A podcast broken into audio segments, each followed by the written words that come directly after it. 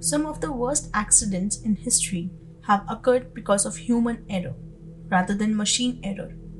But how many times do you read about human beings being punished for their mistakes? After losing their loved ones, families expect that the one responsible is held accountable for his mistakes. But that's the ideal way justice can be served.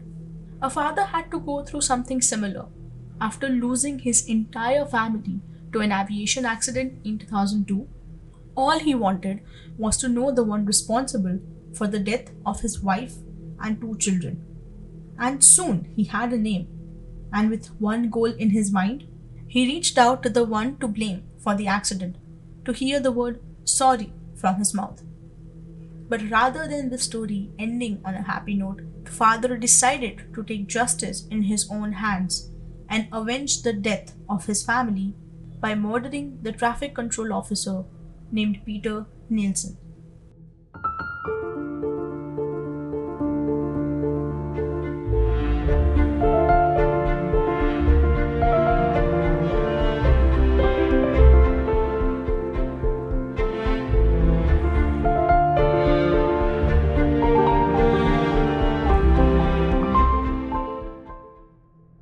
Now, the story that I have today does not belong to a clear area. On one end, I have someone who had to go through the death of three family members at the same time, whom he loved deeply. On the other hand, I have another family man who is responsible for directing flights and was just present in the wrong place at the wrong time on the day of the accident. As you will hear the story, you can decide whose side you want to choose. For now, let's go back to the day of the horrible accident. Hi, I'm Dhanvi, and this week we are going all the way to Eastern Europe. On 1st July 2002, a Bashkirian Airlines flight took off from Moscow Domodedovo Airport at 6:48 p.m. Universal Time. Sometime before this flight took off from Moscow, a cargo DHL flight departed from Bahrain to go to Belgium with a layover in Italy. The pilots flying both airplanes were experienced, with at least 8,000 flight hours on them. The DHL flight was equipped with two flight crew members, whereas the Bashkirian airline flight was carrying 60 passengers, including 44 children from the ages of 8 to 18, who were on a trip to visit local UNESCO sites in Catalonia. On the same flight, a family of three were on the trip to meet their father, Vitaly Kaloyev. Vitaly Kaloyev was born on 15 January 1956 in North Ossetia. Being born into the family of teachers and having two older brothers and sisters, he was always surrounded by books, which made him interested in reading about epic stories of his country. He proved to be great with his studies throughout his school and proved his abilities by choosing architecture as his preferred field and serving in the army. Vitaly always focused on his education and having a successful career as an architect before having a family. And once he found his wife, he knew he had everything now. Vitaly met his wife, Svetlana Gorgievskaya, at a bank where she worked as a director and so, in the winter of 1991, they got married and had a son named Constantine and a daughter, Diana, in 1998.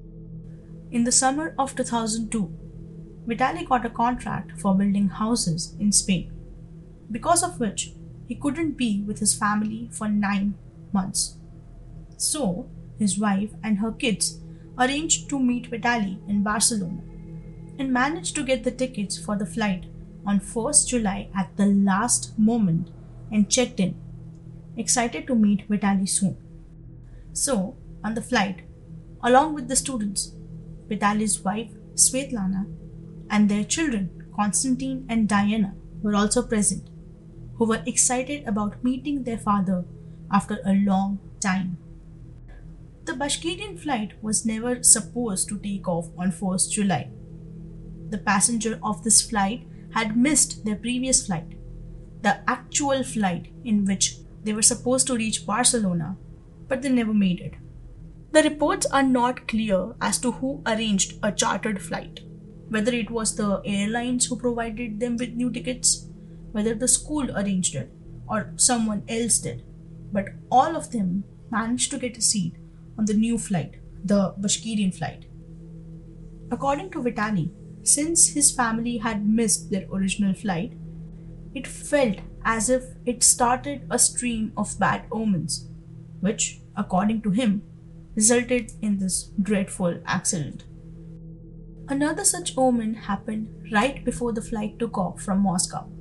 Before they boarded the flight, little Diana, who was six years old, got lost in the terminal.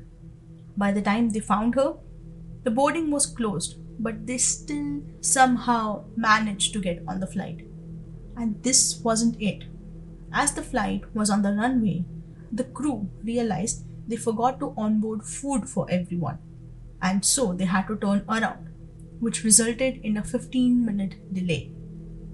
Finally, at 6:48 p.m. Universal Time, the flight was in the air.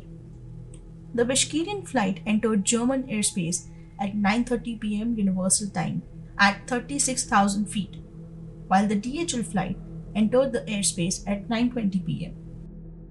Once the flights entered Germany, the airspace was controlled by a Swiss Federal Airspace Control named Skyguide. That night, a single controller was handling the airspace within the air traffic control sector in Zurich, a Danish born controller named Peter Nielsen. There's not a lot of information about Peter Nielsen's life before he became an air traffic controller, or whether this was his first job for Skyguide. What we know is that in the early 2000s, it was easy to qualify for interview at Skyguide. To get a job there, you need to have specific set of four qualities. First, they should speak at least two foreign languages. Second, be able to think logically and multitask as required. Third, cope with psychological stress. And fourth, maintain team spirit. In a roundabout, a basic set of generic qualities. In the control room, according to the mandate, two people must be present inside the control room. But an overworked Peter Nielsen was handling the control room alone at the night of the accident. At the station, it became a common practice for one of the two controllers to take an overextended stay during the middle of the night shift. So, on the night of the accident, the other controller left the control room at 9:15 p.m., making Nielsen the only one who was authorized to control the aircraft. As the only controller on duty, Nielsen was responsible for handling multiple aircrafts that were passing through the airspace, including the Bashkirian and DHL flight. However, the workload was too much for Nielsen to handle alone, and he was reportedly experiencing significant stress and fatigue. At around 9:20 p.m., as the Bashkirian flight entered the German airspace, Nielsen instructed the DHL flight to climb the flight level of 26,000 feet to 32,000 feet. After confirming the climb, the DHL flight asked permission to climb another 4,000 feet and maintain the flight level at 36,000 for preserving fuel. Nielsen granted the request, and so the DHL flight reached 36,000 feet at exactly 1 second before 9:30 p.m. Bashkirian flight contacted Nielsen at 9:30 and registered their flight level at 36,000 feet, which Nielsen acknowledged. After both the flights confirmed their positions, Nielsen did not assign either of the flights to change their levels, which simply meant that both flights were now at the same height and on a collision course. Less than a minute before the accident, in the evening at 9:34 p.m. and 42 seconds, Nielsen realized his mistake and contacted Bashkirian flight to descend at 35,000 feet to avoid a collision with the DHL flight. Bashkirian initiated the descent, but their TCAS instructed them to climb. TCAS is known as the Traffic Collision Avoidance System which is designed to reduce any kind of mid air collisions. The DHL flight decided to follow their TCAS when it noticed another flight nearby and instructed DHL to initiate a descent, which they followed but could not inform Nielsen on time as he was controlling the Bashkirian flight. At the same time, the Bashkirians TCAS instructed them to climb, but they decided to listen to Nielsen's instruction and continued their descent. As of this moment, both flights were now descending. Unaware of the TCAS's instructions, Nielsen repeated his instruction to Bashkirian flight and gave them the wrong position of DHL flight, which was currently on the left of Bashkirian flight rather than right. Eight seconds before the collision, the Bashkirian flight realized their actual position as they now had a visual sight of DHL flight coming from the left. In order to avoid the collision, the Bashkirian flight increased their descent rate. 2 seconds. 2 seconds before the collision, the Bashkirian flight started to respond to their TCAS and obey the instruction to climb, and they shift their position from descending to climbing. At 9:35 p.m. and 32 seconds, almost at a right angle at an altitude of 34,890 feet, the DHL flight slices right through the Bashkirian flight, resulting in Bashkirian flight taking the first hit and going down, with its wreckage scattered into a wide area and its nose falling vertically. The DHL flight continued to fly for another 7 kilometers despite losing its vertical stability and finally crashed into a wooded area at an angle of 70 degrees. All the passengers and crew from the Bashkirian flight and the two crew members of the DHL flight died on 1st July 2002, resulting in one of the deadliest air crashes in Swiss history and remains as one of the most tragic accidents in aviation history. On the morning of 2nd July 2002, Vitaly finally found out about the accident and called his brother, breaking down into tears. Vitaly took the first flight available from Barcelona to Switzerland and reached the scene of the accident as quickly as he could. Considering the seriousness of the accident, police and other officials were out in the field looking for any survivors as quickly as they could. As soon as Vitaly reached the scene, he looked for his family and later joined the police in the search, still hoping that somewhere, somehow, his family survived this horrible disaster. After hours of searching, he found his daughter's shoe and then finally her body, disregarding any hope that Vitaly had for his family. His family's funeral took place at their home, and thousands of people attended the farewell ceremony. After their death, Vitaly was walking like a broken soul. For him, his family was everything. He knew he would never see them again, but still, every day, he could come to the cemetery and sit near the graves of his family members. Vitaly wanted someone to take the blame for the accident and someone to admit to the guilt. Since this was a very big accident, multiple newspapers and TV stations were covering the story, which talked about the accident as it progressed during the investigation. It was while reading and taking updates that he found out about the air traffic controller, Peter Nielsen. Vitaly just wanted an apology, someone who took full responsibility, and someone who feels guilty for the death of his family, along with other 68 people. In an interview with Arguments in Facts, the head of the Skyguide company, Mr. Alain Rossier, said that it wasn't one thing that led to this accident. There were a series of circumstances which led to the collision.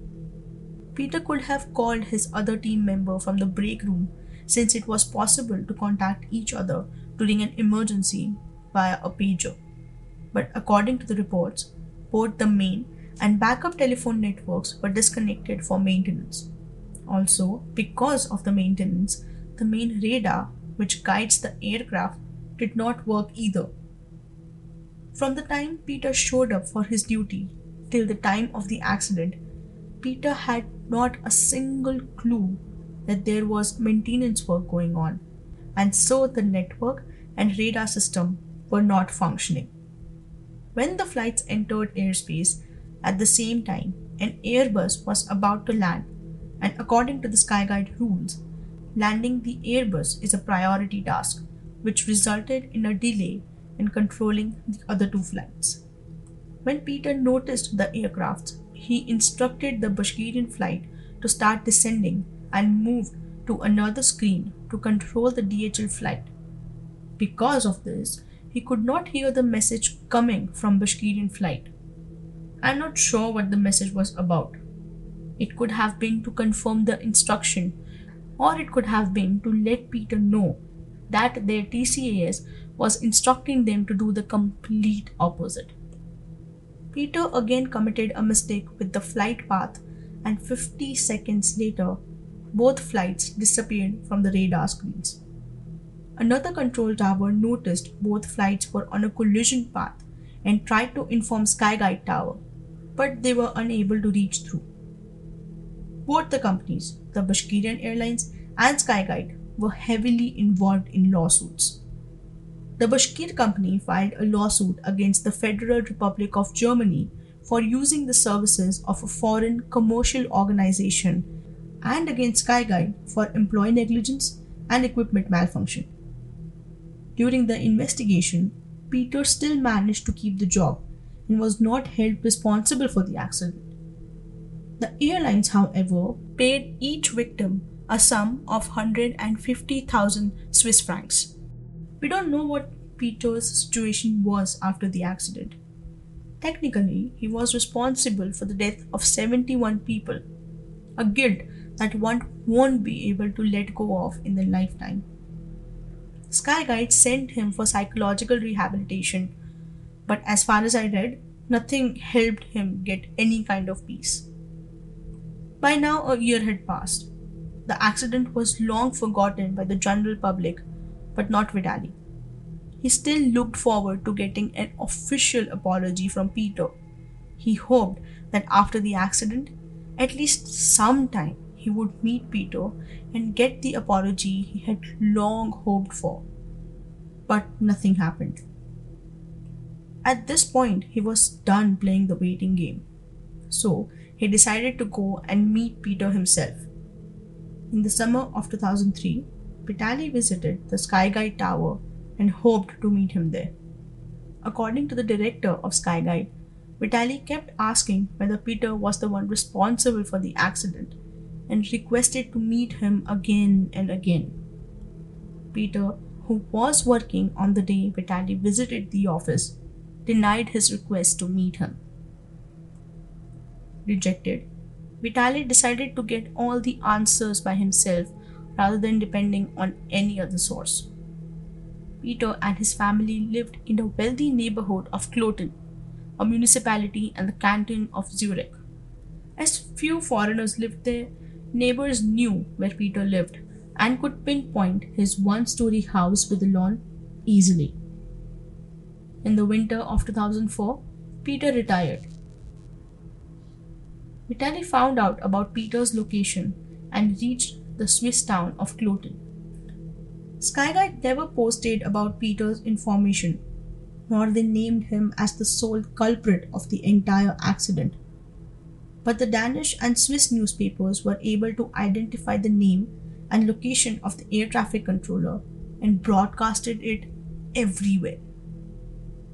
With a photograph of his family in hand, he knocked on Peter's door and straightened himself when Peter opened the door. He introduced himself to Peter and showed him the photograph of his family, explaining why he was there, speaking in broken German the entire time. As silence drew between them, Vitaly anticipated the apology that he had been waiting for for the last two years. But instead of apologizing, Peter asked Vitaly to leave his house, pushing him away from the door. The photograph that Vitaly had fell on the ground adding fuel to his anger. Vitaly stood straight. Took a knife out from his pocket and stabbed Peter 12 times. Peter's family was also at the door by this time and were in shock to see Peter lying on the ground in a puddle of blood. Vitaly looked at the family and left, though I don't know if he ever apologized for his actions. When arrested, Vitaly did not confess nor denied the accusations against him. He stated that his mind was clouded with numerous thoughts and he didn't remember anything about that specific day. Nonetheless, the court found him guilty of Peter's death and sentenced him to eight years in prison. Vitaly became quite popular among the public. Since the murder happened in Switzerland, he was serving his prison sentence there. But in his home country, the people considered him a hero for doing what the law could not do. Rather than waiting for decades to get justice, Vitaly did it in just two years, giving the accident a closure that most people needed. He did receive hundreds of letters from people. It is said that during his time in prison, his letters could be weighed rather than counted by hands, reaching some 20 kgs at a point. The court let Vitaly go back to his country two years earlier because of his good behavior, finally serving six years in prison. And the letters? Vitaly made sure to take back every single one of them. He was treated as a hero back home. Because of his bravery, which I don't know if we can call it that, he was appointed as Minister of Construction and Architecture in the Republic of Northern Ossetia and managed to stay as the minister till 2016. It is not clear how many elections he contested or how many of them he was a part of, but whatever it was, he had lived his life with no regrets. Once the news of the accident broke into Western countries, they were quick to point out multiple parties responsible for the accident. In an article, it was clearly stated that Skyguide continuously denied the responsibility for the accident, rather, blaming it on the Russian pilots and their poor knowledge of the English language. Once the black boxes were investigated, it was made clear Peter was responsible for the accident, but he wasn't the only one to be blamed for it rather than multiple lawsuits between two companies, if they had decided to cooperate and had reached a proper verdict, Peter could have escaped his death. Finally, in 2007, the Swiss government found four of Skyguide's managers guilty and sentenced them to only a year in prison. And one of them only had to pay a fine of 13,500 Swiss francs. In the end, Peter was considered guilty of the accident, but the court officials stated that he was not the only one responsible for the death of 71 people. Now, I'm not sure whatever Vitaly did was right. Could he have waited for the court to do proper justice rather than taking matters in his hand? Maybe. All I can think is that his emotions took over his reasoning and he just decided to go ahead with it. Mind you, Murdering Peter was never his intention. For Peter, maybe the guilt was really strong, and maybe that's the reason why he did not come across any of the victim's family members. He knew coming face to face would make him suffer more, more than whatever he was going through then. In the end, the revenge was taken. Another family had to experience the ugliest chapter of their lives as a result of one man closing the worst chapter of his life.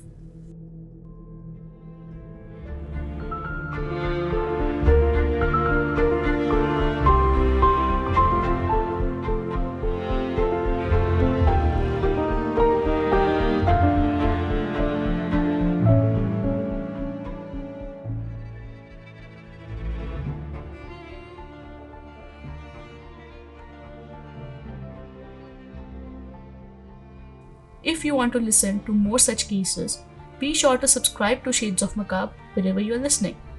You can find images related to the cases covered on the podcast on our Instagram at Shades of Macabre. Follow us on social media to receive updates on other episodes and let us know if there's a case you want us to cover. Shades of Macabre will be back next week. Till then, take care and be safe.